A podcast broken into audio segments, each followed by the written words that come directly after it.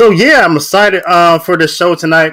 And right when we get started, let me go ahead and give a shout out to the patrons: KG, Shine, Dr. Olivia, Tony Olivia, Elise Flag, Diane, Kenneth Dirksen, Dora Petras, Rapatilia, Clarence Lafuentes, De Leon, Paul, and Don Schwab, OFC. So I appreciate you guys' support on Patreon. And if you haven't joined my Patreon just jump into the description box. Just click on the link.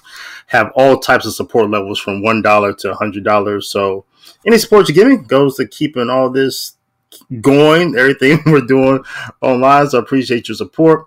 Most of all, our appreciation your prayers, your likes, your shares, and all of that there. So I think the topic of social justice is a very important topic to have. And, and I, I, think the issue is that if we can use political terms, those who would be on the political right or conservatives or, or traditional versus those who would be on, uh, we, we, use left, um, um, liberal, um, mainline, uh, uh, seem to have difficulty talking about social justice. And so I have a great guest on for you tonight, an expert in the subject who does it with his feet, and he's also he's, he's been trained in this academically at a really good university. So it's Louis Damani Jones, and so let's stop belaboring the point. Right after this second introduction, I'm going to bring Louis on, and we're going to get this topic started. This is a live stream, so feel free if you have any questions or comments, if you want to opine along the way, please do, and we'll make sure we get to your to your thoughts. Anyway, Talking Catholic begins now.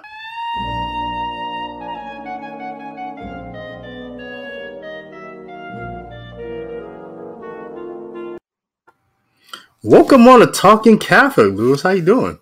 Doing so well. I'm so blessed to be here. Thank you so much for having me on today.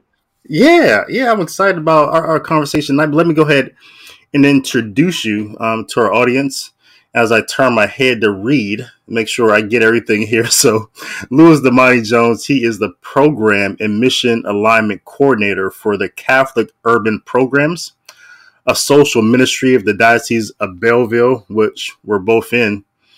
And he is a graduate student of the clinical social work at Washington University in St. Louis. And if you don't know about Washington University, um, so there's Harvard, right? And then there's Stanford, which they call the Harvard of the West.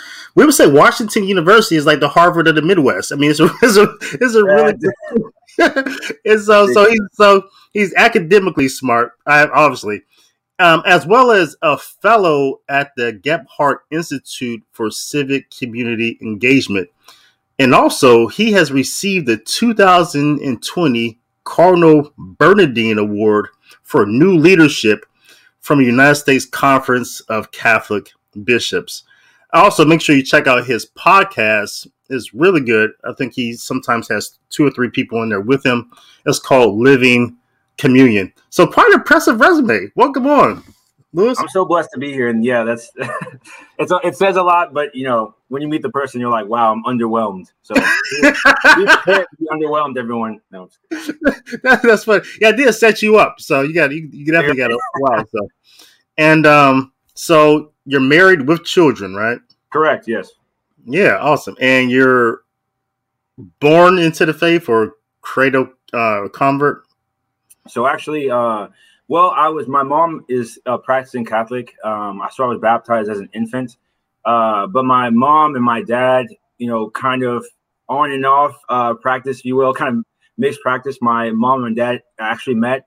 Uh, my dad was homeless. Uh, he has HIV/AIDS. He was uh, formerly incarcerated, and they met actually at a shelter, uh, which then they created their own homeless shelter for homeless people for homeless people with AIDS who were formerly incarcerated and that's in my godmother. So I was born in that shelter that they created uh, called Stand Up Harlem in Manhattan.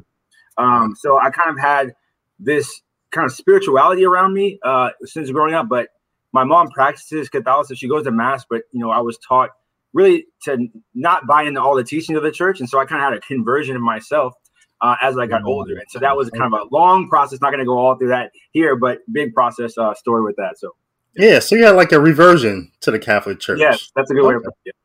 Yeah, yeah, interesting. Okay, yeah, we gotta we gotta dig into that some other time. That's a fascinating background that you're you're born into um, people who are doing the work of um, of ministering to people. So that's that's cool. So always like to say that good conversations begin with just good definitions, right? It's kind of hard to move forward unless we agree on some basic things, or at least not not agree, but you know, have just just a basic understanding of where each other person is headed. So I, I want to again begin with just defining justice, and then I'll bring you in to talk about social justice in the form of. I guess I'm going to phrase it, and I'm going to preface it in, in the form of a question, so become some good working definition. So I look at justice just as just as a cardinal virtue, right? Justice is simply rendering the other person their due, rendering another person their due.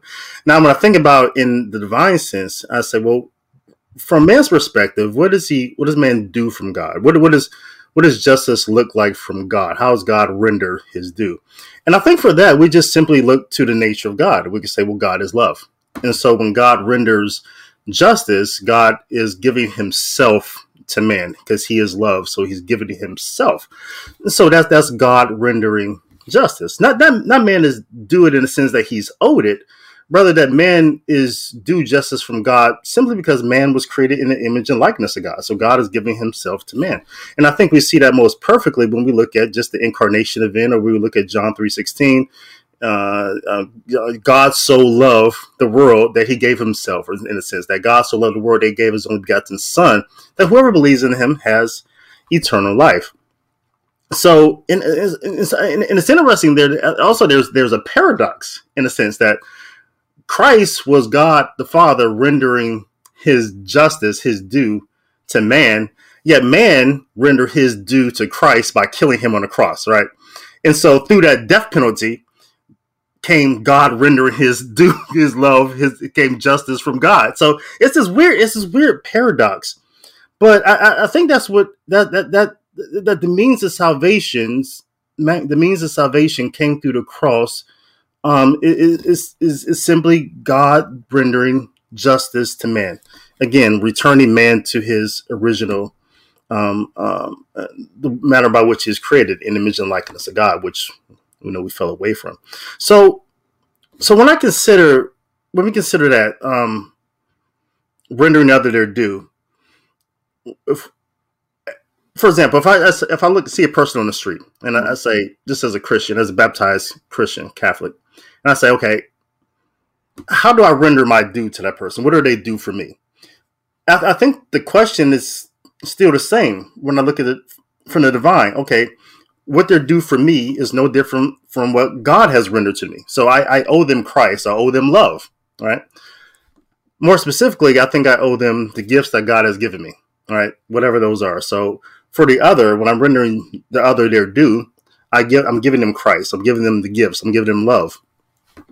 So, uh, in when it comes to social justice, now I understand why we preface media before social before media because it's, it's it's media, but it's a different type of thing. It's social, it's communal, right? There's there's a preface, but when it comes to justice, why do we preface the word justice with social? Well, there's so many things there, and I want to say that I. So I first, I'm not going to go all the way into this. Maybe we can pick this up later. I do have some critiques of what you just said, but critiques that to that actually play into what I'm going to talk about later okay. with the social doctrine. But okay. just opening up the question to answer the question, as it as it relates to, to social justice, social justice is not a radical departure from justice as justice. So you said the classical definition like a Thomistic definition, rendering onto man what man is due. Um, this kind of idea of again, you're you're really trying to. It's a cardinal virtue, like you're saying. Uh, it's active in nature as a virtue. It's a habitual. It's a habitual act. So it's, it's something that is again done. Um, so mm-hmm. really, when you look at social justice, this terminology is relatively recent in the church, um, mm-hmm. but it's not like you know, it's not. It's it's relatively recent, but it's very consistent, um, okay. and that's actually very important. So it's not kind of this random, like in one random document or one papacy or kind of sprinkled in the magisterium in a very ad hoc fashion. It's actually very yeah. central. It's dealt with, it's talked about, it's fleshed out. Um, so justice, as you know, implied in a social way, social justice is literally that. You look at that in the in the in the reality of a communal setting, particularly looking at economic issues um, and broader social issues, particularly oriented towards the public authority and the common good. If you want to actually detail now, and because we're not going to do strictly reading off like the catechism, there is a catechism about social justice. It literally has its own section in the catechism. That's part three, chapter two, article three. But then there's also some other sprinklings of the term social justice, particularly mm-hmm. related to economics. And you can also find in the compendium of the social doctrine of the church a detailed analysis of social justice. But I will say this the term social justice should not mix people up. So if you believe in justice as justice, you believe in social justice. There's no di- there's no dichotomy and there's no contradiction. And I think that's really critical when you're having the conversation because if you define them in juxtaposition to each other, you will find a, a problem, right? Because okay. you're creating a dichotomy between what's justice and then what's a socialized justice. And I use the term socialized not to refer to socialism, but just as in the in the magisterium, the term socialized is used to describe kind of a communal uh, reality, something that's brought out into the communal, and just like you said, into the communal space. Um, I will say this: so two things in terms of why has it come out at this time in history. When you look at social justice, I think social justice really starts to take root um, in the late 1800s uh, particularly looking at and there was the term social justice was thrown around by other philosophers and different different people. But i think you really start seeing the magisterium take up the idea of social justice in its magisterium in the response that is catholic social doctrine. Um, and so looking at the late 1800s what what is there that makes it something significant? Well you have industrialization and you have marxist ideology. So you have these two very intense you have radical industrialization which is radical laissez-faire capitalism and then you have uh, marxism which are very real threat. I mean, they're like they're very like they're they're they're causing like so why is why was uh, radical capitalism a threat? Radical capitalism was a threat because it was it was taking the human person and commodifying the human person, especially the value of human labor, hmm. especially mm-hmm. value of you. So it's taking human labor and making it like a cog in a machine to accrue wealth, um, particularly to those who had the means of production. So that's why that was looked at as a problem from the magisterium. So social justice was talked about as an economic issue connected to what human people were due based on their nature as a human person and that their work has value. And St. John Paul II goes deep into this in Laborem Exercens document on the dignity of work. But it's also gone into as late as early as the late 1800s, um, talking about how this value has become you've taken human work, which is this participation in the creative work of God, and you've made it now this commodity completely divorced from like human human like human beings from like kind of like the subjective value of human life you kind of totally divorce these things in radical capitalism and marxism which was a collectivist ideology that was kind of like on the other side it was a reaction against uh, in a lot of mm-hmm. ways uh, mm-hmm. if you look at Marx, he was really reacting towards like the situation in Britain and kind of like the wild, you know, kind of the Charles Dickens esque like you know proletariat type you know kids running around with like dirt on their face like type wild stuff yeah like on. oliver yeah. Yeah exactly. Like that's that's what he was reacting to and saying this is totally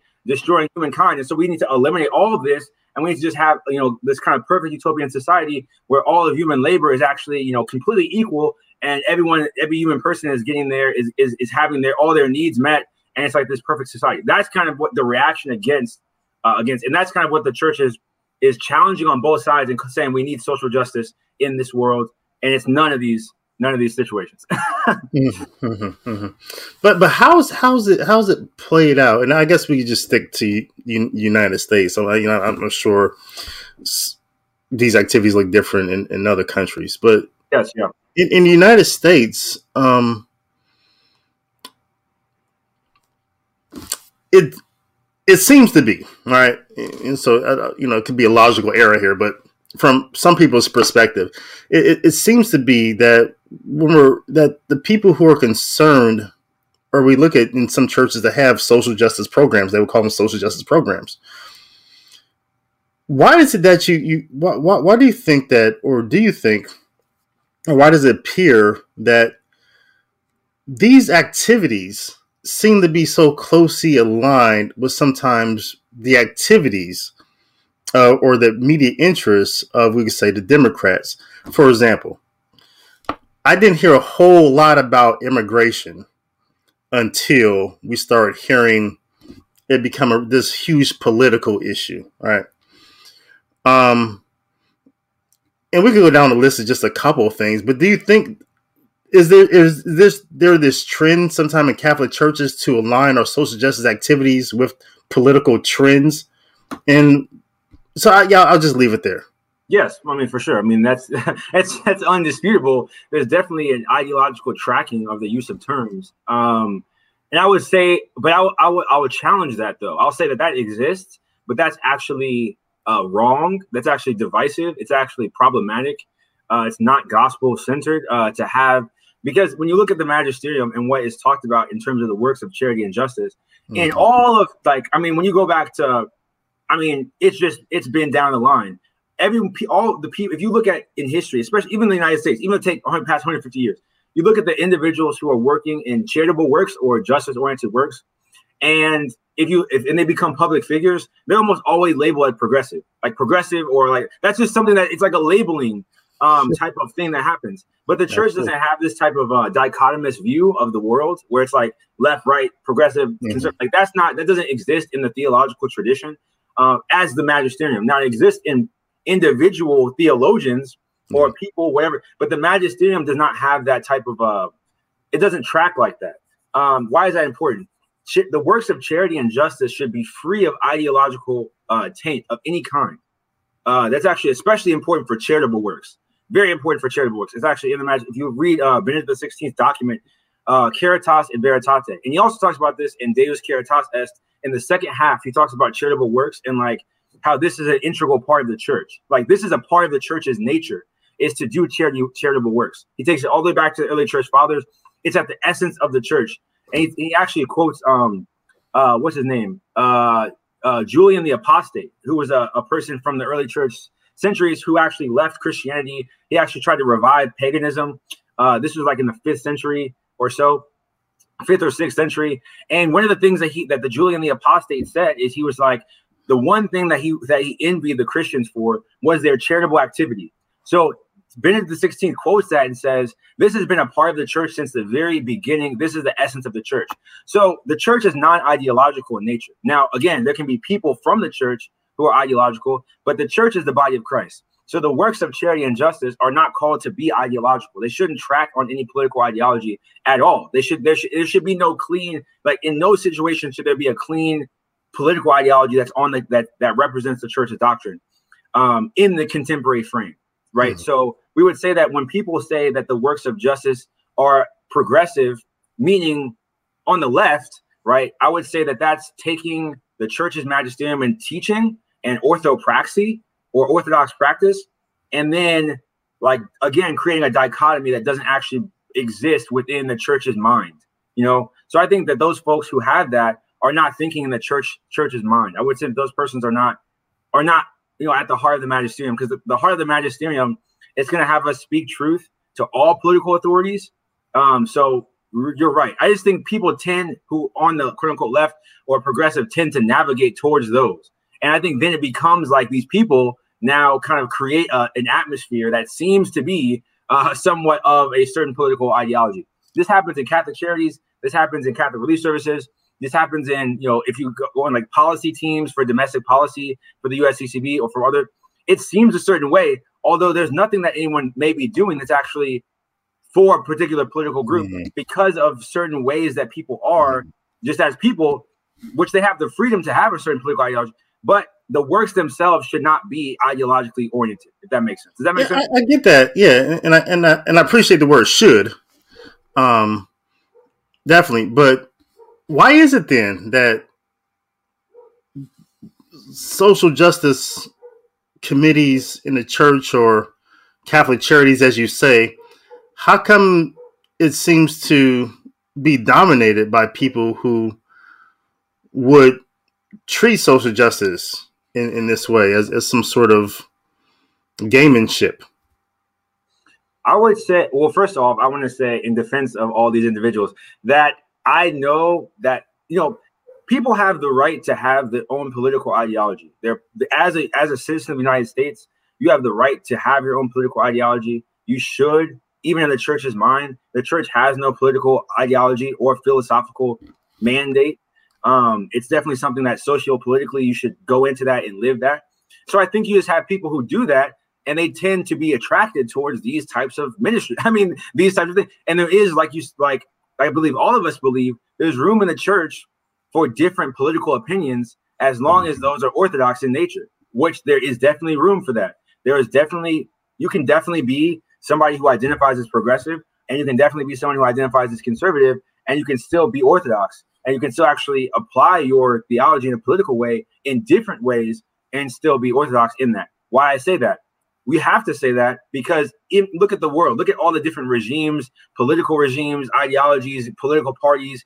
It's very social. It's it's it's our own political context. And so, what I challenge us as Americans to do is not to read American politics onto people's actions all the time. So, why, why do I say that?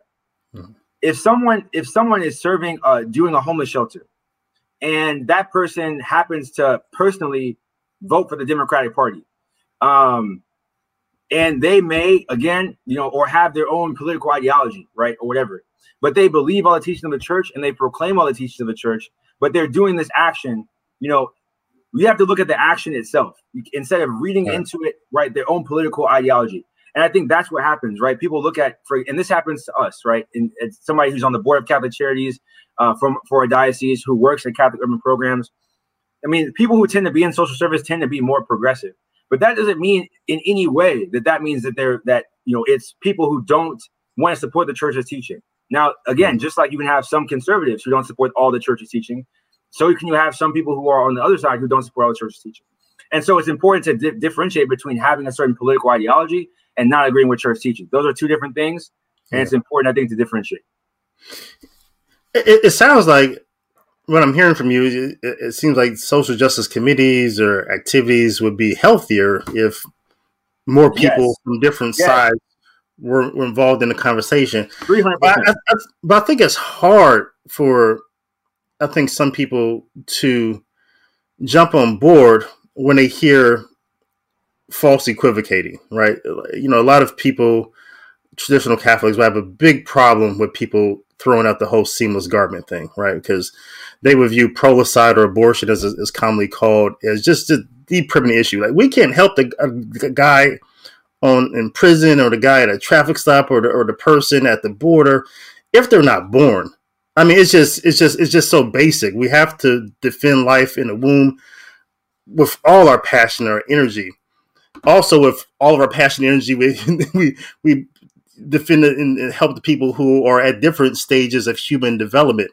But the falsely equivocating Louis is it, just it's just tough. I mean, the whole seamless garment thing. I mean, what do you what do you think about that? I definitely understand this critique. I think this critique is valid in many ways um, because why do I say that? Um, I think that for people who do care about a ton of issues, right, like the death penalty, they care about a ton of issues like immigration. Um, they may, you know, and then you know they may say we should look at all issues as the same, right? We should have a kind of we should, like you said, the seamless garment approach, meaning and interpreted in the sense to say that everything has the exact same static importance and value. Um, first of all, I want to I want to question if that's actually the original seamless garment approach, but now I think that's how it's used often. But I will say that that is not Catholic teaching. Um, and why? How can I say that? Well, you can go to Archbishop Jose Gomez, who dealt with this issue recently in the USCCB meetings, talking about how you know the the number one issue, the preeminent issue, is protection of unborn life. Why all the life issues are preeminent? That includes uh, issues related to even really, really contraception. Some other issues are considered life issues, and th- and that's because they touch the very essence again of, of human beings, right? Like you're saying, the whole reason why people are trying to uh, support human life at all stages is because human life is so valuable and human dignity is at the supreme, you know, is, is again the image and likeness of God. So it's so you would say that things that directly attack human life are the worst are the worst things, right? Because right. um and that that includes that includes of course the the taking of unborn life for any reason. Um so yeah, I, I, mean, I will say that there's some people who definitely do not uphold that, right? Or or at least in their language, seem to not um, seem to place that as being equal to some other issues that are not necessarily equal in terms of moral theology. But I will say this: for those Catholics, if if if there's some Catholics who are conservative minded and they may say, "Well, I don't like when people are saying that," rather than step in and kind of say, "Well, I can't be around these people because these Catholics, you know, have this approach and they have this blanket way of viewing, viewing problems." Give it as a, that's a space where you can like bring again evangelization through your witness and through your charitable actions. Um, mm-hmm. Like you're saying, I think some people may say like, "Okay, well, I don't even want to step into the space because people will attack me because they'll say I'm conservative or they'll check my Facebook and like make comments on my Facebook and say all these all this stuff about me, etc." Okay, well, you know, if you're witnessing to the gospel and that's the truth and you can back that up and that's actually true then that's you're called to maybe, maybe called to witness maybe you maybe you are somebody who's deeply pro-life your whole mission is pro-life my wife she doesn't she has not had any experience working at homeless shelter or anything like that and she's been pro-life ministry like since she was a kid right so like that's her thing right i don't we, we, we can we can meet on all things right including that so if people are called to different particular ministries and so right. I would say that if you're somebody who's deeply pro-life and feel called to homeless ministry, feel called to Catholic charities, step into that space, right? Be honest about your feelings and then try to have those conversations with fellow Catholics. I would say sometimes in some of these ministries, not talking about parish ministries, but things like Catholic Charities, um, my own social uh, program uh, ministry, um, a lot of times we employ people who are not Catholic also, right? Um, so at the base level, that may be another reason why people may think that Catholic the leaderships are Catholic, right, of all these agencies and stuff. But in the on the ground, those people who are doing some of those things may not be Catholic also. So mm-hmm. I think that's a grave. I think we should have a lot more people of faith in these agencies in order for them to have and maintain their character. And so this actually may be a calling for people who feel, you know, deeply about pro-life issues. There's a lot of pro-life. You can continue to be an advocate for for unborn life and also do other things and step into spaces with people who you may not agree with ideologically all the time. And then it, it can be a space for a conversion, for a dialogue, uh, for conversation. So I think I would challenge those folks to step out of their comfort zone um, and to welcome and to understand that these ministries are for you. These Catholic Charities ministries are for you. You they are a part of the church in Archdiocese of St. Louis. They're a part of the church. They're the bishop is the head of the ministry. Same thing in my other ministry. So they are literally integrate integrated parts of the church. So please, this is for you. On our board, we have conservatives. We have people who literally work for the Republican Party, and then we have people who are very progressive on the same board, right? We have people from Black Catholic parishes. We have people from Latin Mass parishes on our board, right? This is how it should be, right? It should be like that.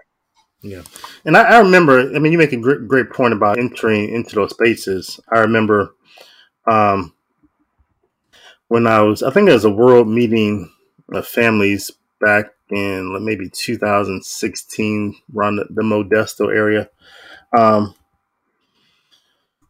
and went to this meeting huge meeting. You know, Cardinal Turkson was there, a lot of people there, and um, I think I was the only person there who voted for Trump, right? And so, at, at, at, and, and so, but I remember when I was speaking with this lady. It was one of our small groups, and she was talking about one of her relatives had recently been arrested and deported, and another person was talking about climate change, which again, if you're like a conservative, that, that, just triggers like, yeah, yeah, I mean, we know that the climate is changing, but you know, they were saying global warming. Yeah, we know that the climate is changing, but you know, this whole the political agenda, the the legislate legislating. There's a legislative aspect of, of, of, global warming, whatever. And so it's like it just, and so we were trying to have this conversation about trying to figure out how to use words to not trigger each other, right? Because I have a bunch of trigger words, but but you, well, when we were talking about immigration, and uh, and the lady was talking about her relative being deported, you know, and I, I, I responded when she and she responded back that she appreciated that I was there and that I heard her. And so, and I know Catholic charities and committees at the church are supposed to be these these these sessions to help us dialogue with one another. But I like what you're saying that maybe through the activity of doing the work, maybe we can find some common ground there, right? Yeah, and I'll say this about immigration, um, just to what, just to dive into it. You mentioned immigration multiple times, so I want to talk about this. Uh, the reality on the ground is that the Catholic Church is the number one uh, person, the number one group of aiding immigrants, probably in this in this country by far. Um, and so this is one of those interesting things where kind of like what you were saying, you, you alluded to earlier, how, you know, immigration wasn't really a big conversation. It's become a recent conversation. It's been politicized. Um, and I, I would challenge because just like there's room for uh, for conversion of heart for some progressive uh, Catholics for sure, uh, some who don't hold to all church teaching. I think also those who identify as conservative may need conversion of heart on some other issues as well. And I want to make a differentiating factor between the political conversation and the theology of the church, uh, mm-hmm. especially when, when, when you're talking about moral theology. Why do I say that? Because care for creation, as the USCCB calls that theme of social doctrine, or you can call it, you know, again, there's different definitions. There's between three to three to seven. Some have even as much as nine different core tenets of Catholic social doctrine. But I would say that if you're looking at the broad stroke, let's use the USCCB, the, the seventh theme of care for creation. This is something that's non-negotiable. It's non-negotiable that people care for creation. You can disagree, right? This is there's valid room for disagreement about what does it mean to care for creation. Right. But it's not valid to say we don't we don't have a responsibility towards creation. Now, right. and this is where this is where progressive and conservative Catholics often have this disagreement, right? About the difference between leaping from the moral theology to a direct policy, right? This is why I try to differentiate, right? We should have the conversation on the on the moral theology as Catholics, and then we should debate amongst ourselves about the policy. And as it relates to the policy, we can disagree and not be heretics, right? like this is the important part. Um, as it relates to immigration, it is definitely the church is teaching a couple things. One, that people have the right to migrate based on natural law. You can also read um, the newest updated kind of theology on this uh, from Pope Francis in his encyclical Fratelli Tutti. Um, what does this mean? So he takes the theme of the universal destination of all goods, and he looks at that in the from Thomas Aquinas and looks at that in the in the context of a globalized society. Mm-hmm. And actually, if he goes very far on the, in the document, in terms of expanding the theology of universal destination of all goods. But it's also very consistent with the theology, which is why the idea of so people would say, why are Catholics always supporting illegal immigrants? Why are Catholics always the ones talking about illegal immigration? Okay, well, Catholics, in if you read the documents, Catholics don't necessarily support people breaking the law. What people say is that we should support people who have crossed as migrants because of some complex reasons. One, that people who have crossed as strangers in our midst. We always are called to support the stranger deep in the theology of the church. Of course, everyone knows that, but also because people do have the right under extreme circumstances to migrate. Um, that's a right in in human nature. It's not based on it's not based on any political boundaries, right? That's a right for someone to seek safety. Now, countries have the right to defend their borders, one, yeah. and they have the right to legislate their borders, right. meaning right. they can defend their borders. So, for example, uh, could a, a Catholic could either support or not support the border wall, and that's not that's not not caring for immigrants, right? Necessarily. So those are not contradictory, right? Um, but I will say that people on the conservative side have to realize that the party, the Republican Party, has moved on this issue, has moved on this issue significantly. Go back to George Bush. George W. Bush was for a comprehensive immigration solution. He was for citizenship, a pathway to citizenship. He still kind of is. and he was president twice from the Republican Party and was looked at as extremely social conservative. Extreme. He was looked at as like the most extreme social conservative. So, like, you have to see that the party has changed. And this is why I say Catholics have to be converted on all sides. You cannot let the polit- political nature of the of America change your theology. You need to go to the, the theology first, and then you need to go back to your political party. You need to change that conversion of heart. Now, again, you can disagree on policy, but we have to agree on the fundamentals.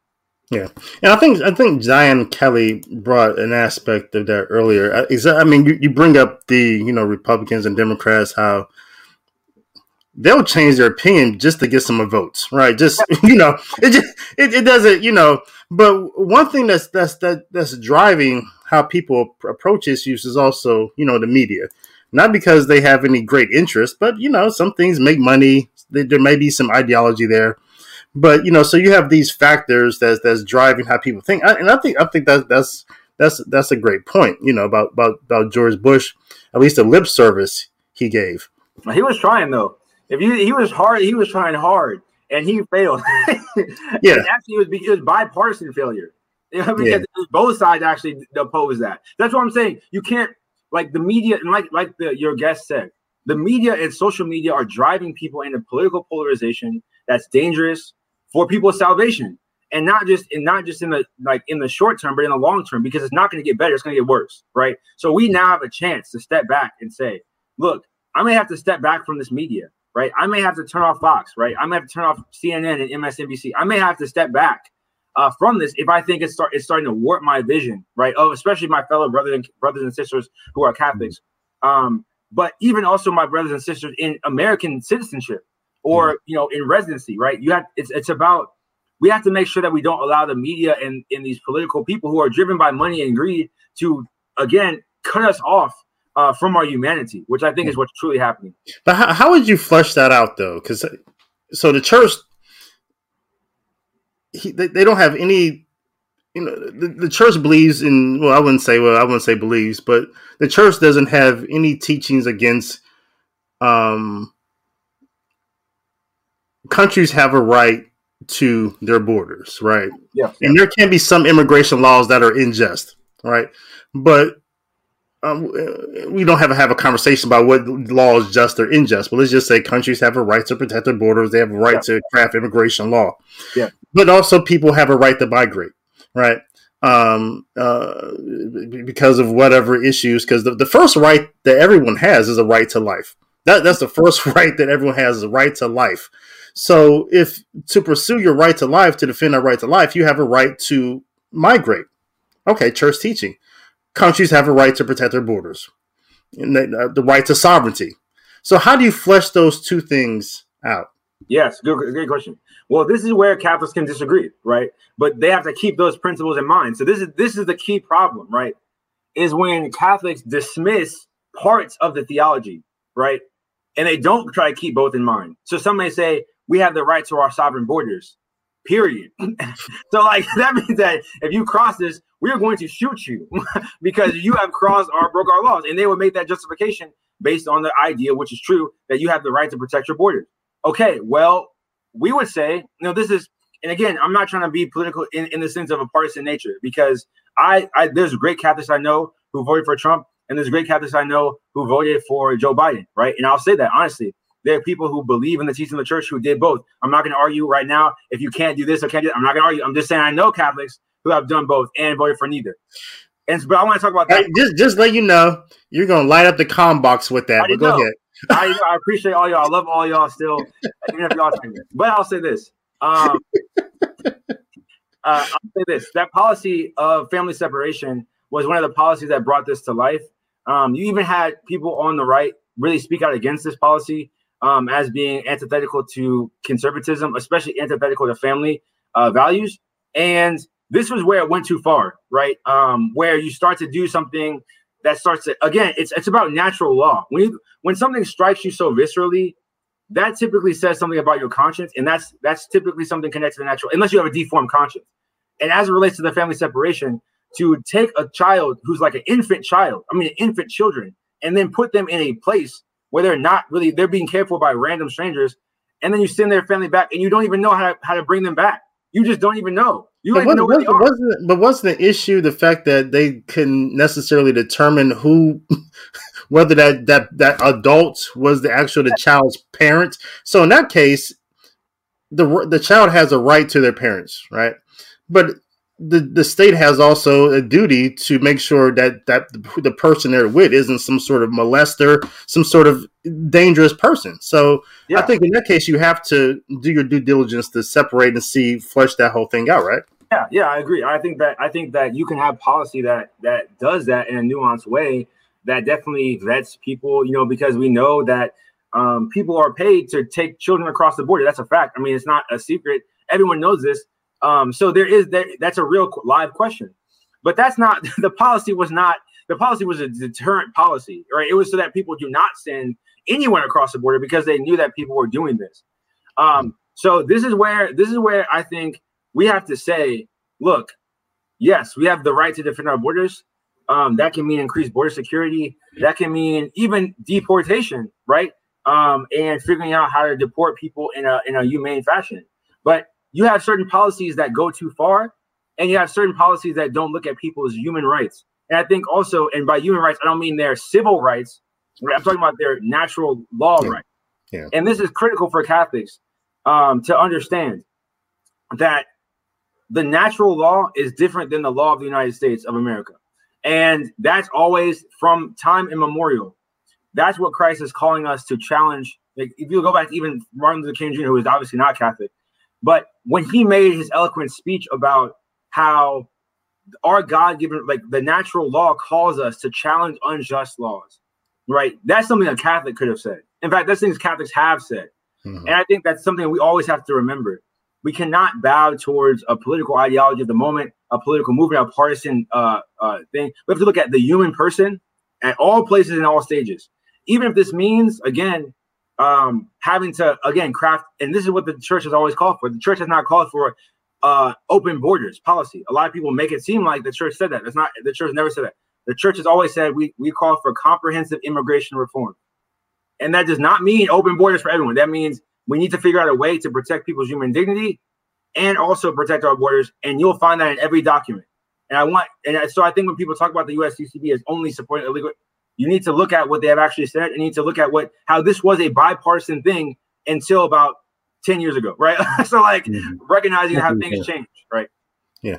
But Louis, do you do you would you would you admit though that I mean so so you and I agree that countries have a, some sort of to a degree just the right of sovereignty, right? They can have their borders and, and things like that. Some immigration laws we can say let's just let's just say immigration laws ha- are just Let's say there are some just immigration laws. So why would you have some Catholic agencies going across the border coaching people to when they get to the border say they're they're seeking asylum? I mean, it seems like those people are like intentionally um, thumbing their finger, thumbing their nose at just immigration laws just to play this gamemanship of getting people into the country. I want you to answer that one, and also um, whether is it is it true that some there's that or some organizations in the Catholic Church profit by there being more uh, people who come into this country illegally. I can't. I will. Well, so I'll speak to the first one first.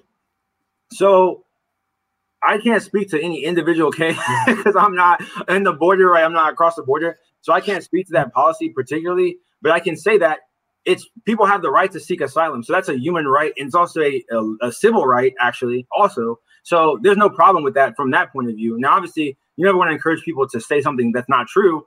Um, so if it's untrue, then that's problematic because you shouldn't ever tell anybody to say something untrue. But if it's true, then t- telling people what to say, if somebody is coming and fleeing from a, a place of deep violence or deep, even deep economic, in certain economic insecurity conditions, from an even civil law perspective, if that's the case, or political persecution, if that's the case and they just don't know how to present their case, then they need someone to help them who's able to, to present, who knows the system. That's why we have lawyers in general, because they need people who know the system to guide you through. That doesn't mean that they have to create a whole new false case for you. That just means they have to tell you how to advocate and teach you how to advocate or advocate on your behalf. That's actually critical. That's, I mean, in common law, you need advocates. That's a critical thing. So on that point, lying, wrong, advocacy, good. All right, so moving away. So mm-hmm. if they're actually helping people to really have their case presented in the best way, then that's fine. Uh, lying is bad. All right. Uh, two, are people Im- are people profiting from immigrant? Okay, I don't know. I mean, this this is this is this is something that you I, I hear a lot. I don't know if you you you hear much, but I hear it a lot that the reason why the United States bishops they're, they're for immigration is because there was a boatload of money that they get. I mean, is that is that true? Or not? are they is the is the is the church profiting off of um, people come across the border illegally? Is the church profiting? I would say no. I mean, I, I couldn't see any way that that would that those two things would equate. It's like it's not like when somebody crosses the border, the USCCB gets a check. Like that, the two things don't add up. So I don't know why somebody would say that. I think what they may be referring to is that the United States government gives grants. Yeah, yeah, to, yeah. They give grants to organizations like especially Catholic charities maybe the ones on the border, some of them run by nuns to help to take care of people who are migrants. Now, anyone who's ever run a social service agency or I deal with grants, I have I oversee grants and I've also given out grants. So is are people profiting from grants? No, because you can't profit from grants. Grants literally you have to write long, detailed bureaucratic reports for all the money that you get. Nobody's profiting from that. It's very tedious and it's very monotonous. okay, let me let me let me let me change the word. Let me change the word profit then to is has there been an economy created with um, jobs and and um, salaries and is there a whole economy created by in the Catholic Church due to due to people coming across the border illegally? I would definitely say that there's definitely. I mean, I'll say this: there are definitely people whose job is to take care of people who have crossed the border, right? Whether legally or illegally. They don't sometimes and so I and I can't again. I'm, I want to be very honest. I have not worked on the border, so I can't speak to what agencies are doing on the border. Um, none of the agencies I work for are even close to the border, so I don't have to. So mm-hmm. it's a different, whole different realm. But I will say that definitely people there. The church takes care of these people. Many people people need to realize as Catholics, these people coming over are mostly Catholics. They're mostly, almost all of them are baptized at least, and many of them are practicing Catholics. So Yes, the church is going to take care of the body of Christ. Yes. Um, are some of those jobs with salaries? Yes. Are they multi-million dollar positions? No. Are they are they there only for the sole reason of making money from these grants? No. These grants often are passed on a bipartisan basis as well. And they also, as Catholics, we should actually support this happening because we'd rather have the church doing this work than a bureaucratic agency doing this work. So what blows my mind is like why are why would Catholics be upset that other Catholics are taking care of Catholics, right? Rather than having a social service, public social service, service agency do this. I, I, would say that I would, I would, say that points to Robert Lucas. He raised this point. I want you to respond to. But before I but before I get to Robert's question, I just want to ask you a funny question. Okay. Who's been who's been closer to the border, you or Kamala Harris? No I'm just kidding. no comment on that. Uh, actually, no. Kamala Harris went to a place near the border recently. So. So, Robert Robert Lucas, he wants to ask you: the problem with Louis' perspective is that this country will be destroyed with continued and mass immigration. You can't eat the seed crop except a harvest. Expect a harvest. Interesting, interesting analogy there. Um, I'll say this in response to Robert Lucas's point. Um, I would ask him to say what does he mean by it's going to be destroyed by in mass immigration. I'll, I'll, I'll say this, know, to to stand to touch on the point of in mass immigration. Everyone realizes it's a problem when you have even Joe Biden has said, you know, don't come right after people started coming. He said, don't come. So everyone from all political parties recognizes that immigration, ha- as it's been happening, is problematic. It's problematic from a humanitarian standpoint. There's so much violence. There's so much, you know, people are being trafficked. It's it's true and it's just dangerous to walk, you know, hundreds or thousands of miles and all that stuff that's happening as regards to that. And then people come to the border, and yes, it's not legal to just cross the border, so you're going to come with problems there. Uh, I actually have been to the border, not for my job, but I've crossed the border on a Greyhound bus. And as I was crossing it to go into Mexico, I was actually I would live with a monk for a month. I'm not going to talk about that now. But as I was crossing the border, um, you see people who are literally being taken back across the border who are soaking wet, right? and they're like so they're experiencing like to do that is a is a very a very intense thing to do. Um so nobody believes that that's like the best thing. But will it does it destroy the country to have more immigration? I don't agree with that. But if you talk about illegal immigration as being a problem because of the dangers and because of just some of those things yes. But i think there's a narrative that i don't agree with that if we have more immigration it'll destroy the essence of america. It'll destroy what america means. It'll change our values. I don't agree with that, and I don't like I don't like that language from Catholics because I think that it's a political narrative. It doesn't speak to what our tradition says about how immigration actually does help um, people, and the reason being that in Christ calls us all to one family. This is actually, if you go into the social, not even the social doctrine, you just go into the theology of the church and the mystical body of Christ. One of the missions of Christ and the, and the sending of the Holy Spirit was to unify all people into one family, the body of Christ, and to unify in Him. And like the United States itself, which is a multicultural fabric of many people from different backgrounds, so in a, in some ways we image this dream, right, of a of where people can live together in a harmonious back harmonious situation and not be of the same ethnic background. Just like the church globally images this by having people from different ethnic backgrounds who worship in the same mass, the same God in the Eucharist, um, and have the same theology centered on the divine worship of God. And so these things, like as, as we have, we have to be careful that we don't fall into the political language um, of you know xenophobia or demonization of immigrants. We can disagree with the policies, but we have to recognize the people. They still have dignity and worth.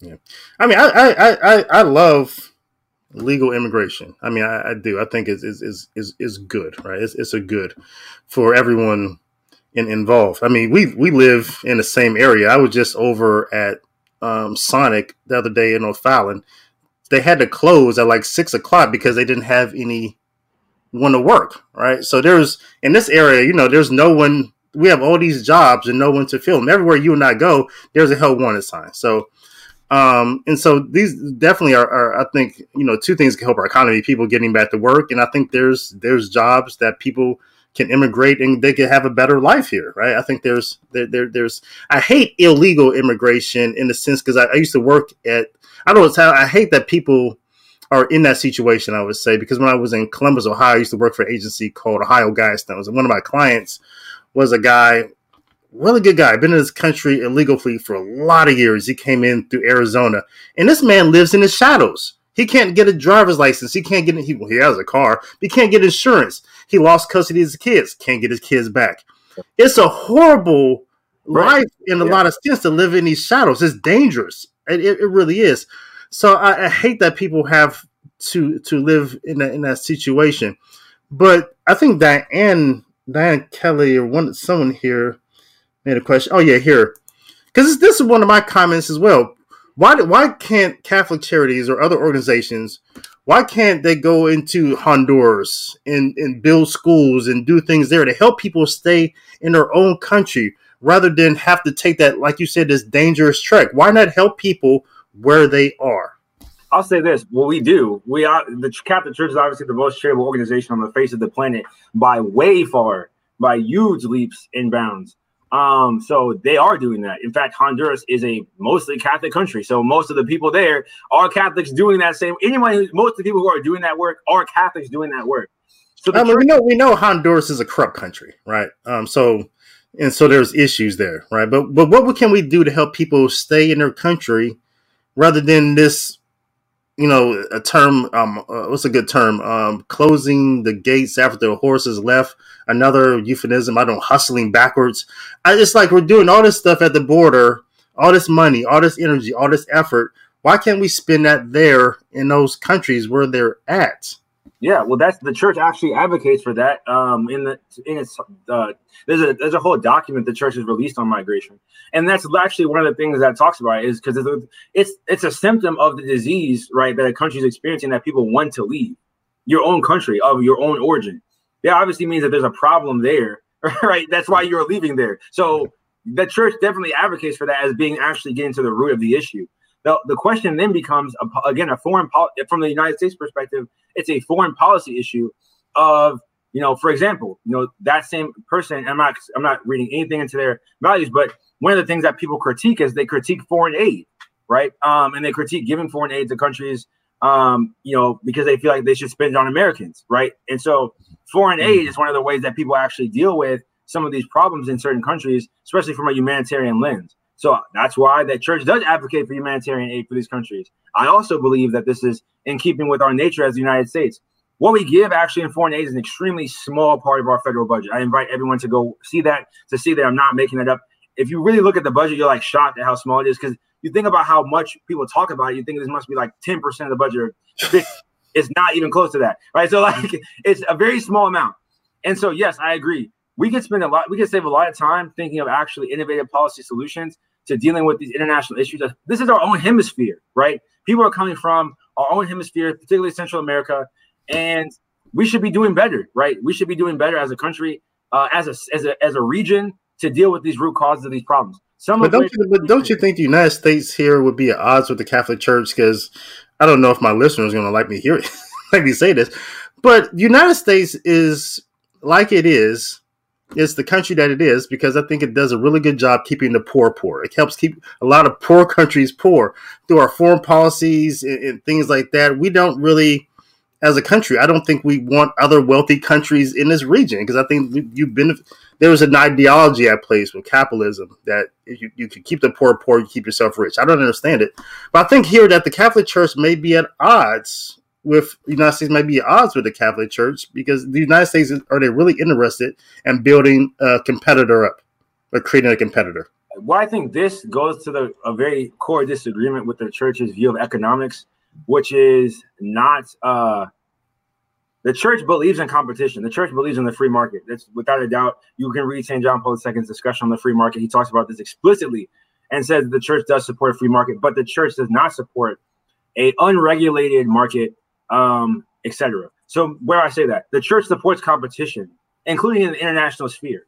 So that's actually the church does not disagree with that. Um, I, will say that, but the church has a view of economics and social life that's based not on co- on, co- on uh, competitiveness, but on cooperation. And I think any like a wise country would recognize that to have it's almost like if you had like uh you have a really nice neighborhood, right? And then right next to it you have a really dangerous neighborhood. Okay, it benefits you to make that neighborhood a safe neighborhood. I think that, so. That, you, that directly benefits you. Um, if you just from yeah. a truly self-interest mindset, it will yeah. benefit you to make sure that this is the safest place yeah. next to you. You want your neighborhood to be safe, and you want that to be the next safest place right. right next to you. Like so, this is how people should think, right? Yeah. You know, just like prevention saves people from having to look for the cure, right? And this right. is what people could be doing. Again, this these are policy questions. Are people thinking like this, or are people thinking from a self-interested mind mentality that is blind to that reality, which is even still self-interested in nature?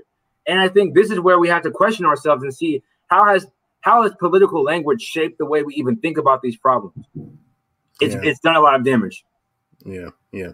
And um D Nice brought a point. I, I want to guess we spent a lot of time talking about immigration. I didn't even know, oh, yeah, about immigration, right? I thought we might get to critical race theory or something, but yeah, we, I, actually, don't even talk that much about immigration. but um, where's the uh, he says um, I guess this goes back to the point of a, asylum. If most people are coming here, most I don't know, we we could argue most, right? But let's just say let's say we agree on this. Aren't most Latinos coming for material reasons, not uh, for actual not the church. Maybe you want to say maybe not asylum. Yeah, I'm gonna say this. So first of all, I want to move off immigration so we can get to grace. but I will say, uh, I will say that most people are, I think, are coming for work. I mean, most of the, in terms of what I've heard, um, it's people are coming for work, and people should support. These are a lot of times, and not, it's not everyone. Just like you know, you can't make broad strokes, but a lot of people are hardworking. You have to work hard to to be paid under the table and survive and to and to thrive in this. So people are actually working hard. Most people are coming for that. Uh, they're coming to work.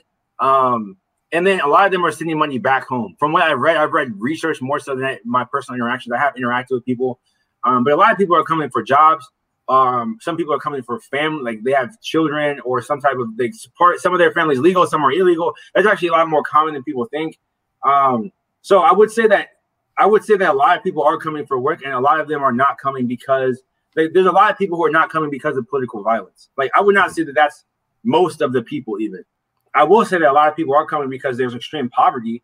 Um, I would say that that's probably the number one, in my opinion. Again, I don't have a survey, but I think that that would be the case um, from what I heard. But there is a strong amount of people coming from politi- for political reasons, especially from Central America, where it's super dangerous. There are a lot of gangs. I mean, it's like Wild West. I mean, we can't even imagine, and that's why I invite Catholics who really want to authentically get to the truth to learn as much about that country where people are coming from as they can.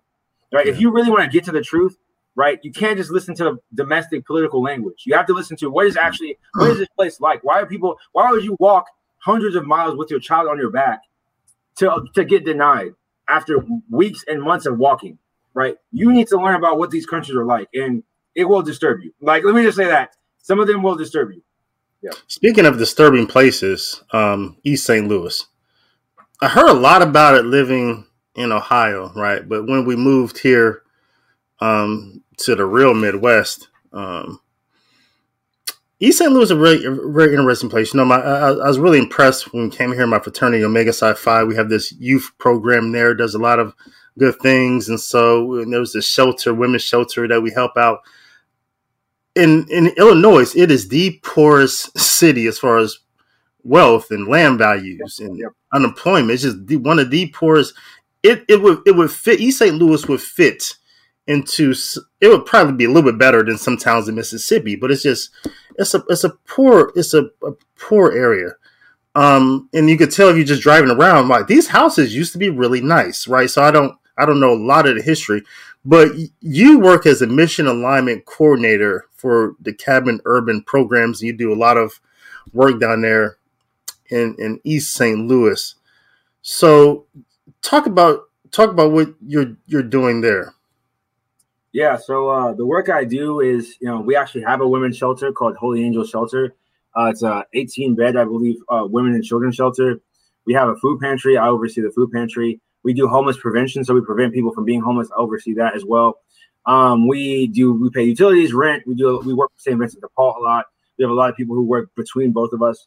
Um, we have a we actually have five uh, child care sites within public housing. So they literally are in public housing where kids literally come. We have two nuns that work there. One of the nuns started it. Um, again, multi-million dollar uh, situation we have where we're taking care of kids uh, right after school and during the summers. Um, so we're in public housing, so we're right there in the midst of it. So that's kind of stuff we do. Um, we also help to move people out of public housing into uh, market rate housing if they're already paying market rate rent. So we pay their first and last security deposit. We also give them uh, talk about how to read a lease. We talk about how to deal, be a good neighbor. Um, we talk about um, tenants' rights. We talk about kind of this everything that you need to know to be a good tenant and to survive in a market rate uh, a market rate place. So that's kind of a little bit of stuff we do. We do a lot. We have a lot of programs, but that's some of the stuff that we do there in East. And when in back in the nineteen late nineteen sixties, um, my everyone's reporting, my everyone's um, opinion of him, Derek Bell was a really smart guy, um, uh, professor at Ivy League University, but he wanted to look at the law to sort of explain why there are disparities with Black Americans in in the United States right now decades later, this has morphed into what a lot of people call, you know, critical race theory, and it's a lot of it's not even close to what Derek Bell was talking about. But Derek Bell, my, my problem with him is that he took one data set, the law, pre, legal precedent, in you know, in, in law enforcement of law, to try to explain um, the, the, problems in in the black community, which which which really doesn't make it a critical race theory. It makes it a critical race hypothesis. Because nowhere do you take just one data set to try to explain something. That's not a theory. Theory takes many data sets. But but nevertheless, um, what impresses me about your work is the fact that you you're you're you're addressing the home, right? The the family and people's immediate issues and, and helping them there and you're not you're not you're not pointing to someone else being the problem, right? And you're helping people developing themselves and teaching people things and realizing that they can do something to change their life, right? And you're not you're not using something else as an excuse, right? Well, I I want to I want to open up a couple of things there because there's a lot that's said in the in those phrases and or in that kind of those sentences. I'll say this: my job is as a somebody who works for a church-based charity is a non-ideological p- position. I don't have any. I, I'm there to serve uh, the gospel of Jesus Christ, actually. Um, and so, like that's I don't I don't come with any type of theory or political. I mean, in terms of I'm not working from any ideological motive. That's not why I'm there. I'm there for the human person.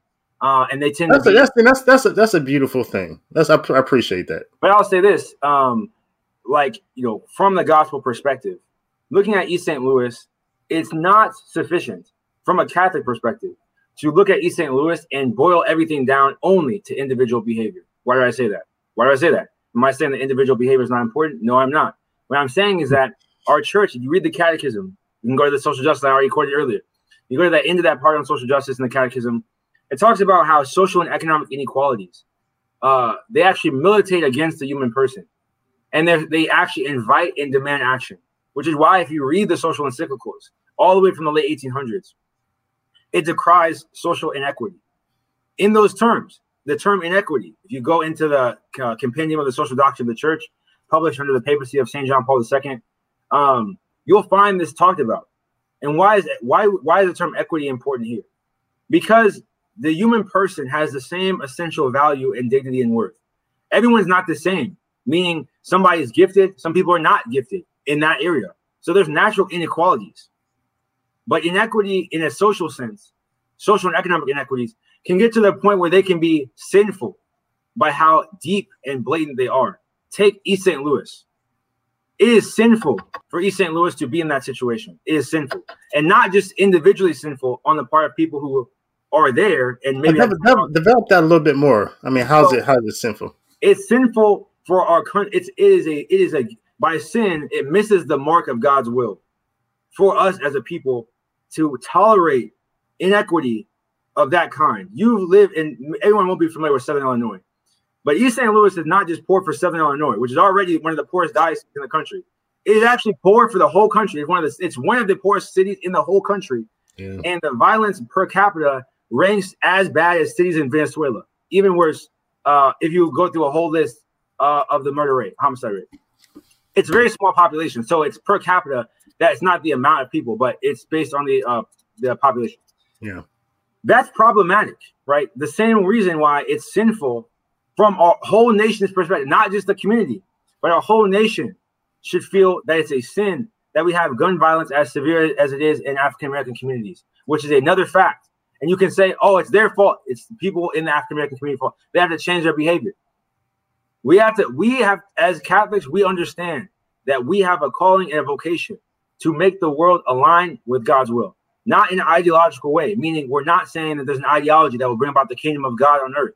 We're saying the kingdom of God already amongst us. And this is why you have saints who literally go out of their way to aid people in charity who are not their physical family, brothers and sisters in the most close knit sense, but they go out of their way. And some of those are the people who are the who have the deepest they witness the deepest sanctity to our modern world. Why?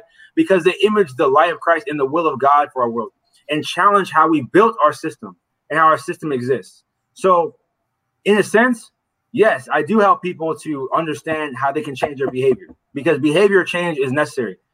Often you can find in yourself one of the problems that you need to solve, right? Every person, but particularly we challenge people to look and see their whole case as it were. That does not give people, that does not take people off the hook um, for their own con- fellow countrymen uh, to allow things to go on and say, well, that's their community over there. That's that state over there. That's not me. That's someone else. This is not a Catholic vision of the world. We we live in, in, in community, and so we have to recognize that as well. So there's room for critique um, of our social and economic circumstance from a Catholic perspective, not ideological, but from a Catholic perspective and a human dignity perspective. Mm-hmm. Would you agree that throughout history, um, we found that you know the Catholic Church has always been right on, right on with this one. That um, there's probably three factors to building a healthy society. You know, one is the family, the, the mother and the father and the child. Um, two, um, it would be good education, right? People are better when they're not stupid, right? And and the third thing would be morals and values, right? The, the, especially Christian morals, like the church, the role of the church in society. You've been to South Central America, you know how the communities are built. Beautiful. Oftentimes, there's a church at the center, and the community was built around it. Right. This is this is just you know something we just intrinsically seem to know. Um, but and another thing, you know, pointing to the, the the loss of just morals and values in some communities. Back in, I think it was 1962, we saw that. I think it was due to some sort of court ruling that um, the Ten Commandments and religious education and prayer was taken out of school. Was it a coincidence, do you think, that 10 years later, we saw that the prison population exploded? So the same kids who no longer have prayer in school and um, Ten Commandments and things like that. That population of people filled up our prisons in the early 70s. Is that any correlation to that? Well, I would not. So I'm not going to say that there's a correlation between that court case or those decisions and then people going to prison. But I will, I will say this: that I agree with what you said about morals and values being critical and being really important. The family is being important. I will point people to if you want to read a scholar on this who has many books that are actually very pertinent to this question particularly also looking at um, a critique of critical race theory that is still relatively progressive. I mean, I think this person is still relatively progressive. His name is William Julius Wilson. He was a Harvard sociologist. and he may still be alive, actually. He wrote a book called The Truly Disadvantaged, which talks about it critiques the notion that racism is the sole reason why there are social and social and economic inequities within the African American community, while at the same time recognizing that there are structural problems and why I bring him out as a as somebody to read and for somebody to look into, uh, particularly his book, The Truly Disadvantaged. That does have old data.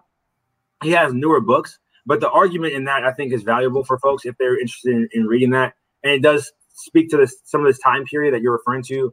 Um, in you know the 80s, it talks about also in the in the late 70s, 80s, and I think it's written with data including the 90s, like the maybe like mid 90s but it doesn't go past 2000s. I don't believe with it. New books, but anyways, is because when people talk about critical race theory, I often ask them to define what their critique is. Is their critique of critical race theory the critique um, that I have? That so, for example, um, some scholars would say that you talk about Derek Bell. Derek Bell talks about race racism as permanent, as a permanent uh, something that exists permanently within the structure of American society. I critique that. And, and by, by the way, in, in like that's one of those things where Derek, these modern people would depart from Derek because modern critical race theorists they would they would their goal is to end racism. So there's some argument between these modern people and Derek. But yeah, go ahead. I'll say even even what he said, he actually said that African Americans should continue to strive to uh, to destroy racism, but he says that they should do it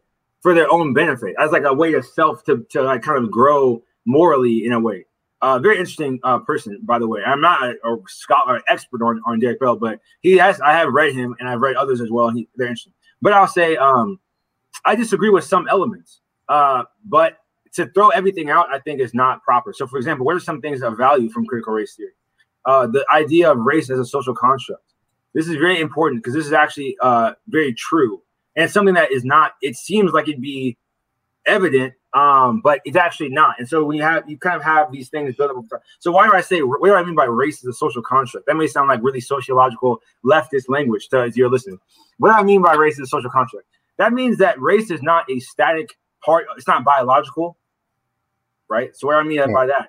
Race is something that's defined by your location. It's defined by your social context. I can be here and people look, oh, that's an African American. I can go to Brazil and they have a whole nother racial classification system that doesn't have African American as a as an option. And I wouldn't be black in the Brazilian context.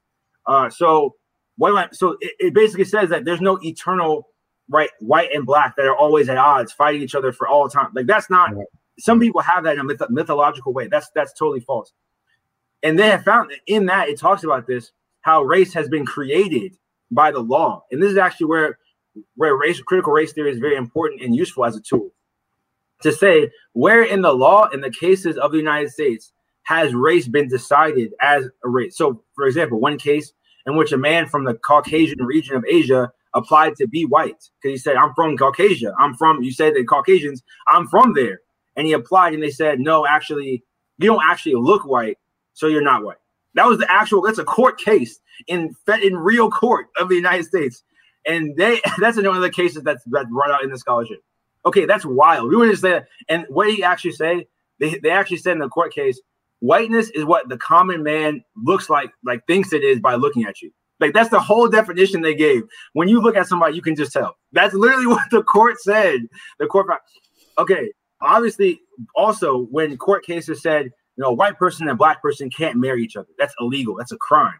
And they and they have held that in court multiple times. They have held the fact that you can have people housed in different places just based on the color of their skin. That's those are real laws. So critical race theory brings out the fact that this had a this scarred our nation. But where I disagree with critical race theory, and, and also, and that's why I say I like to have a balanced view. There's things I agree with that some scholars have said, there's things I disagree with. And that's how we have to approach it. Um, I disagree that racism is at the heart of the American project.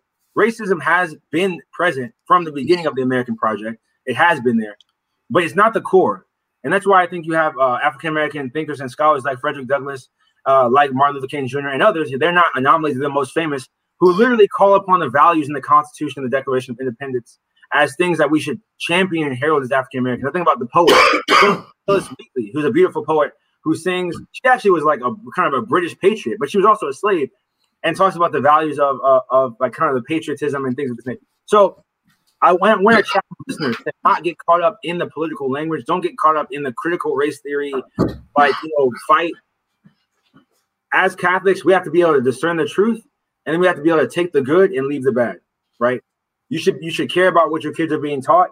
You should care. You should be active in your school board meetings. You should care about policy and education, but do not fall into extremism because often the truth is not as obscured right by talking heads.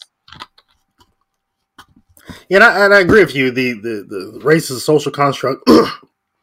okay, we agree there, and also where they're at as far as um the prefer, prefer preferential option for the poor. The critical race theory was also say that you know okay, those are two things Catholics can go along with. So yeah, I, I, I appreciate that. Um, I, I, would also add to the book you added, um, "Race and Culture" by Thomas Sowell. Right, I think in that book he takes more than just one data set, the law. Um, he takes economics, he takes all a bunch of things, and he deals with race as well as a, social construct very uniquely. So, um, so yeah. So, what would you um? Lost the question I was about to ask you. Let me get to one of my audience questions, but we let's spend about maybe just five more minutes and then we can head out. But let me get to my audience while I um. Am I getting hate messages? I, I, can't see it, so I can't see what it, where's, where what's happening in the, in the messages right now. But I'm sure it's, it's entertaining. Uh. no, everything's pretty good. I think some people disagree with you, but well, some some subtle. I'm disagreeable. Some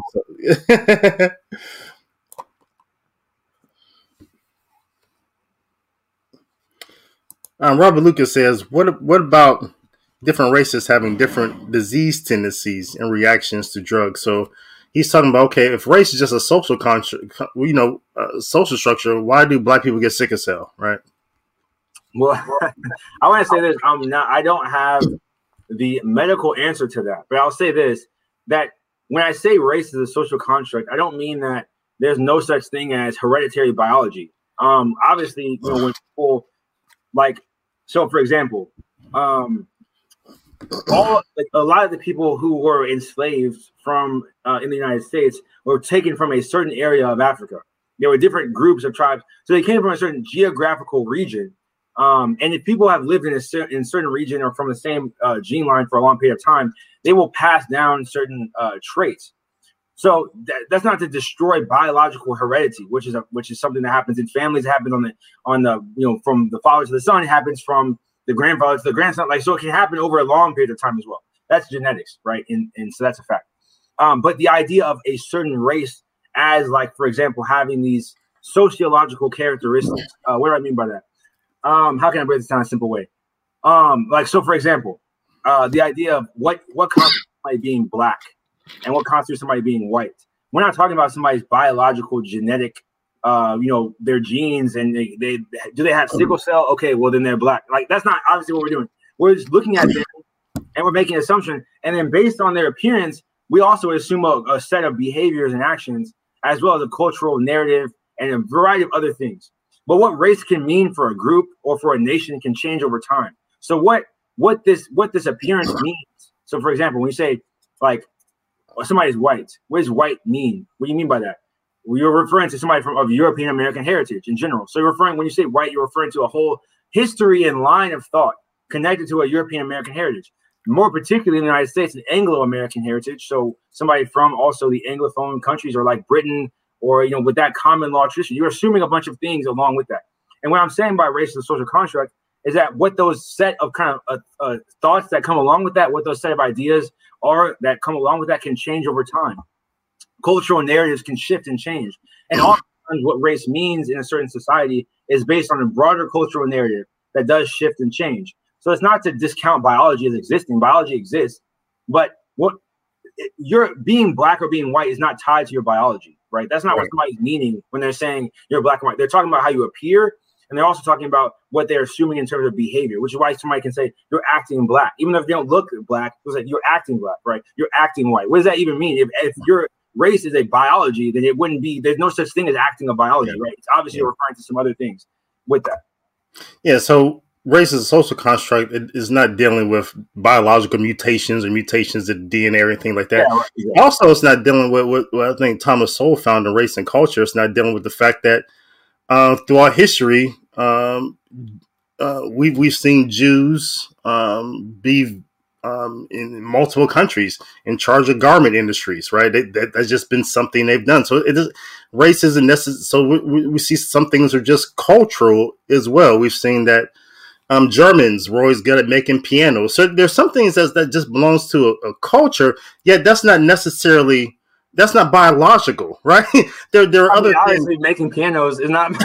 right, right. It's so, but when, but there was a point in time when we looked at Germans and said, "Oh, that's their that's their race, right?" That's we associated what they did with with their race, right? I understand the point. And so yeah, so hip hop, right? You say, "Oh, that's that's what black people do," right? When I was in the Philippines, I was walking around, with me and my wife, and some kids were playing basketball, and they just assumed that I was really good at it, right? And so that, but exactly, that's, yeah. that's that's yeah. not necessarily what it means to be black. And and so that's that's my main departure, my main criticism of the, of the critical race theory is that it it, it it emphasizes, even though it says that race is just a social construct, it seems to emphasize race a whole lot as the reason for everything. That's true. And so, and so that, that that's that's where my huge concern with it. It's a valid critique, and I think uh, that's a valid critique. And other people, people from all ideological backgrounds, have critiqued that. Marxist, actually, even though it's ironic because a lot of Marx, a lot of a lot of uh, conservatives would align critical race theory with Marxism, but there's actually they're actually not uh, aligned uh, in many ways because Marxist, Marx, a classical Marxist has an economic determinative. I mean, they believe that economics moves the society. They actually think that race is not important compared to like if you're a worker or a capitalist like those to them, those are like the main things. Race is actually not as important to in classical Marxism. And so there's a lot of critiques both from the left and the right of their racialized, uh, you can call it identity politics, of kind of this idea of like, yeah, your race is the most important thing about you as a person. Um, definitely critiquable from many, many perspectives. And so I would just say this I would invite people to critique, to, you know, challenge, but be honest, right? In the sense of look for also things that you can agree with and things you can disagree with.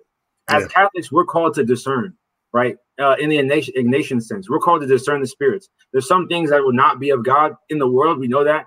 And there's certain things that we can draw from that, even still, right? Many things we've drawn from Marxism over time, despite saying that Marxism is, is not correct. It's changed our society and changed the way we view many social problems. And even the even the right in the United States and in Europe has definitely been affected by a Marxist critique in ways that now seem completely natural. Think about Donald Trump and talking about the working class, uh, kind of that whole perspective. That's very Marxist language, extremely Marxist language. That is not. You would never have heard that uh, old, uh, old conservatism, you know, prior to the 1800s.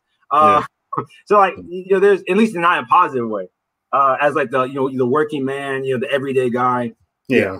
Yeah, I think I, think that the, the, the Marx. I think we should, you know, people who want to critique critical race theory as being, you know, a, a, a seed of uh, a plant, uh, you know, some sort of of Marxism.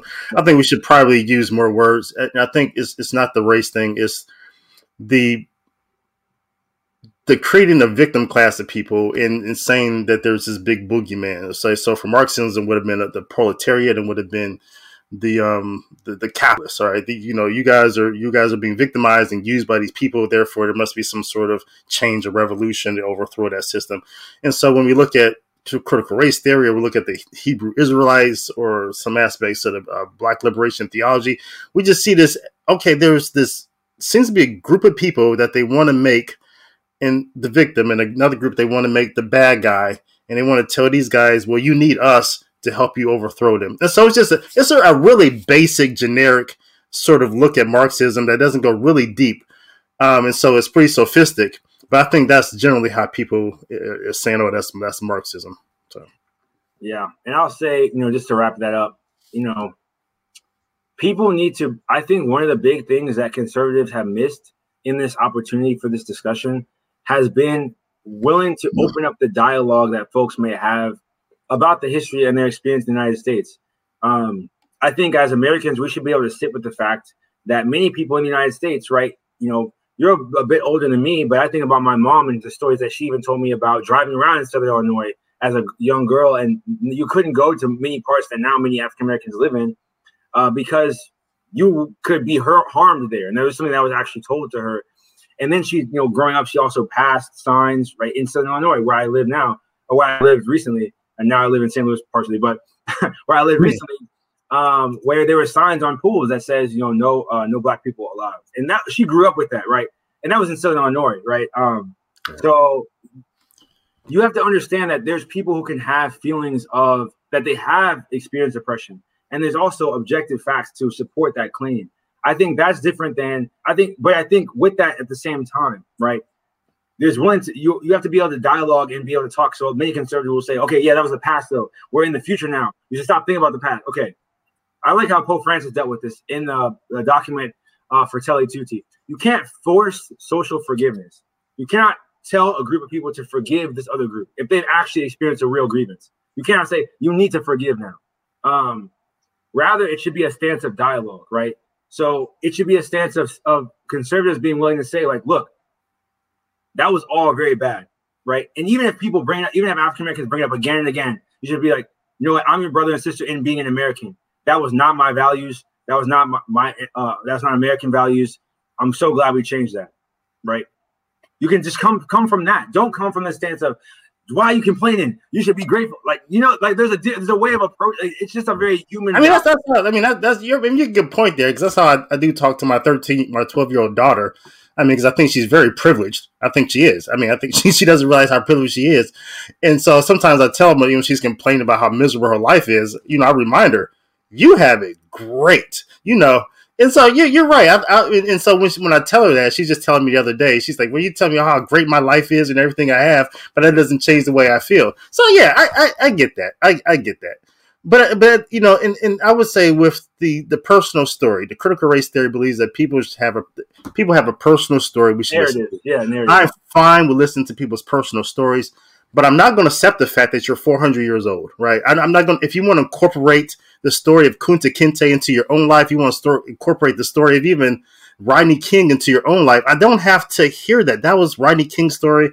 That was their story 400 years ago. There may be some issues that related to that, but when I hear the narrative like uh, we've been this, we've been, they've done this, that that's not your story. I want to hear your story. What is how how have you been personally affected by racism? Um, and, and, and so I'm okay with history, but I, I, I just refuse to accept this narrative of this this incorporation of 400 years of blacks in America or this community assignment that you're not you're not Trayvon Martin. That's not you. He had a horrible story, a horrible ending. That's not your story. Personally, it may it may be something like it, and that's what I want to hear.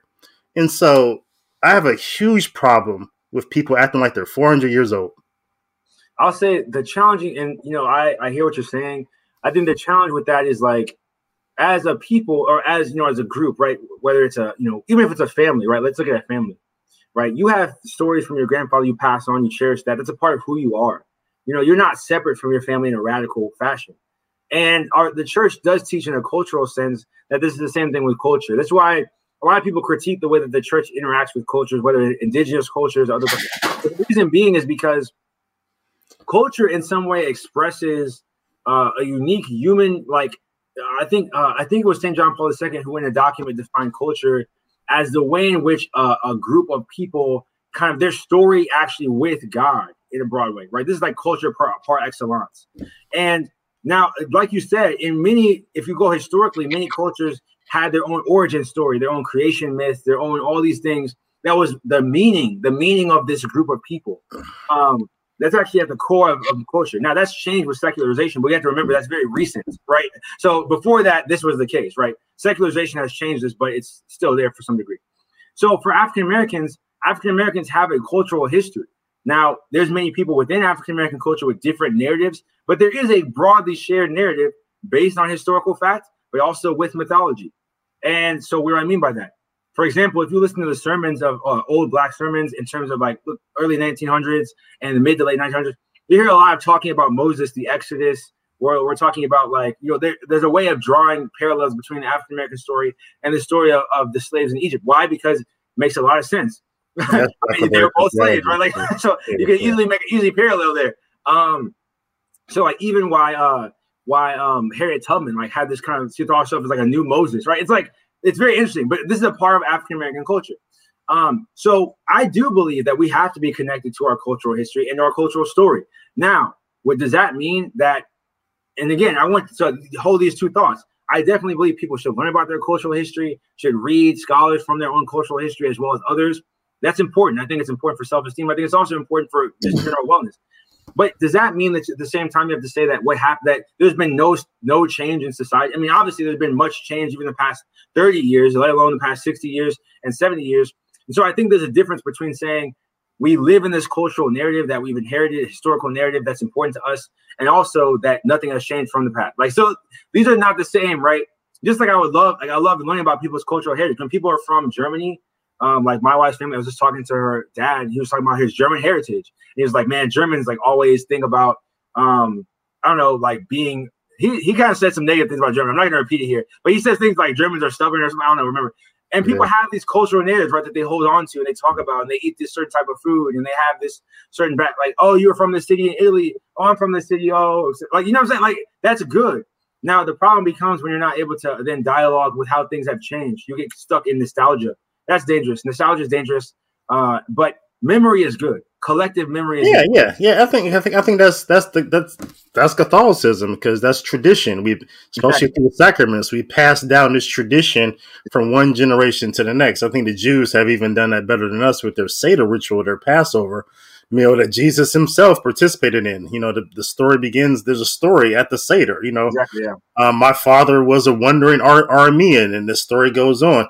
But the different the, the, distinction is though that they're not victimized by that. That's a story of triumph, a story of of of of of, of, of self esteem. You know, of making it through and trusting God.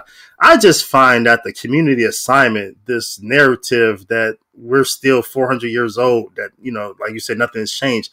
It just it, it, it debilitizes people um, and just makes them feel like victims. Sometimes I heard of LeBron James said, "We can't leave the house without getting killed."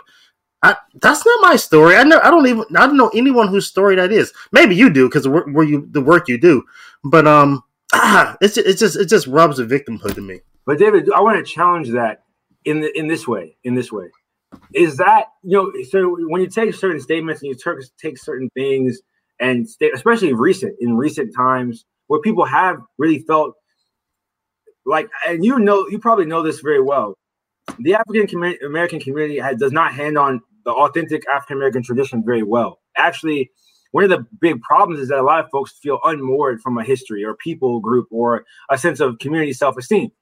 Um, and because if you go into the into I think the broad strokes of African American narrative, it is actually exactly what you just said in terms of this I this this triumph over adversity, this experience of suffering, and then coming forth as a people who still has their dignity intact.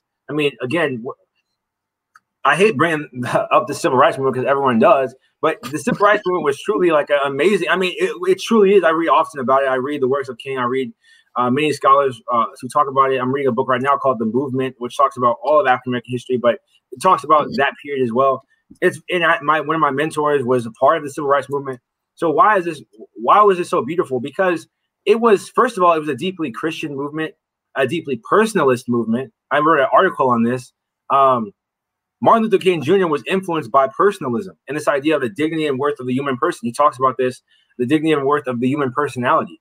So it was actually something that's also very deeply compatible with natural law, Catholicism. Very beautiful, very powerful movement. Um, and this is actually part of that those narratives that resonated with so many people. Why did it resonate with so many African Americans? Why did it cause people to go out and march in mass and be actually beaten? They were willing to be beaten. The narrative was a powerful narrative, and that gave people strength to overcome suffering. That's the power of narrative. Now you can have a, a deteriorating narrative that cuts at mm-hmm. people and that hurts people and makes people see that they don't have value and worth. And I think that some of the language, some of the language that some people use does play into that, right? That black, like, and I don't like the way. So sometimes people talk about black bodies, like they'll say people treat black bodies with disrespect or something. And I don't like hmm. the way that this is I'm talking about activist language because I've been activist community. They, and I don't like that because that language differentiates the, the personality, the human personality. We're body and soul, right? Composite.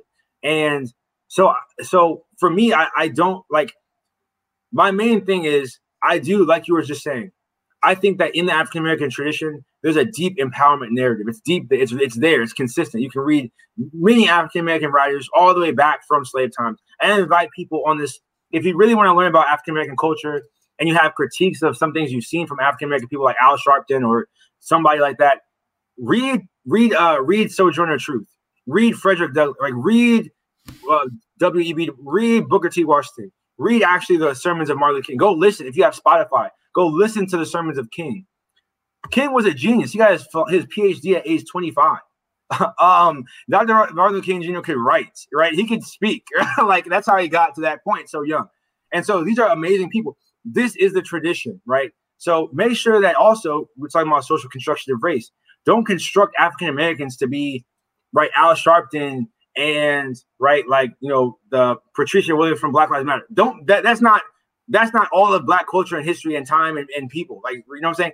Don't think you know it's uh, even Thomas Sowell, right? He's you know great writer and, and economist. Don't make even him right. There's so many people. There's not just one person. So don't get caught up in that narrative. Just like you wouldn't want people to say all white people are this or all European Americans, all German. Like, people are different. Every person is different. Culture has people that have written and talked in that culture and taught and said mm-hmm. powerful things in that culture. You want to go to the strengths, just like America. You would not like it if somebody said, "Let's go to the worst Americans," and that's America, right? Just don't go to like don't go to the worst African American say that's African American culture, right? That's not you know every does, does, does, does, the news media still do that? If something happens, do they still bring out the? Do they go find a person that's the the worst representative they could ever find to give a? Where's where's where's my favorite one? Where's where's this at? Hold on, because I think does the media still does the media still um, do this, Louis? He's climbing in your windows. He's snatching your people up, trying to rape them. So y'all need to hide your kids, hide your wife, and hide your husband because they're raping everybody out here. I mean, that's, I, I, didn't know what you're gonna bring up there. But I mean, that's, that's, that's, but no, but, but that's yeah, that's what. But let me let me end the conversation on critical race theory, and I guess our conversation tonight with this question because I want you to just tie the whole thing back in to social justice. Um, uh, here's the question. I guess be it's true or false, and you could build upon it. But in society today, in America today, the only person who you can legally discriminate against, everyone else has some sort of legal recourse. They can appeal to the law for discrimination or harm, except for these people, former felons. They can be discriminated against housing, jobs, shelter, anything. There, you could do anything you want. You can't. You don't even have to allow them to vote. People who have committed a felony, been allowed out of prison, are the people who you can legally harm in this country. Well, I, I mean, I definitely believe that people who have committed a felony and have served their time are treated unjustly, um, in the sense that you're creating barriers for people to have a new life, right? People have served their time, people have whatever, and you shouldn't try to continue to create this perpetual punishment. Um, I definitely support. I've supported uh, campaigns on banning the box, for example, and some other campaigns that that make sure that people who do come out of prison. My my father was in prison.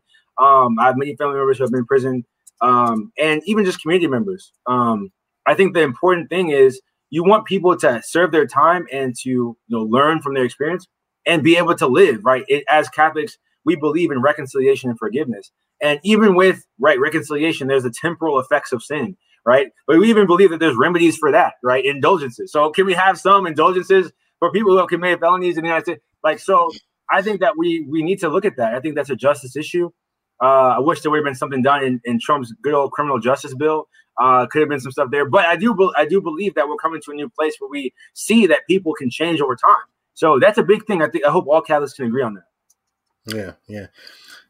Louis, Damani Jones.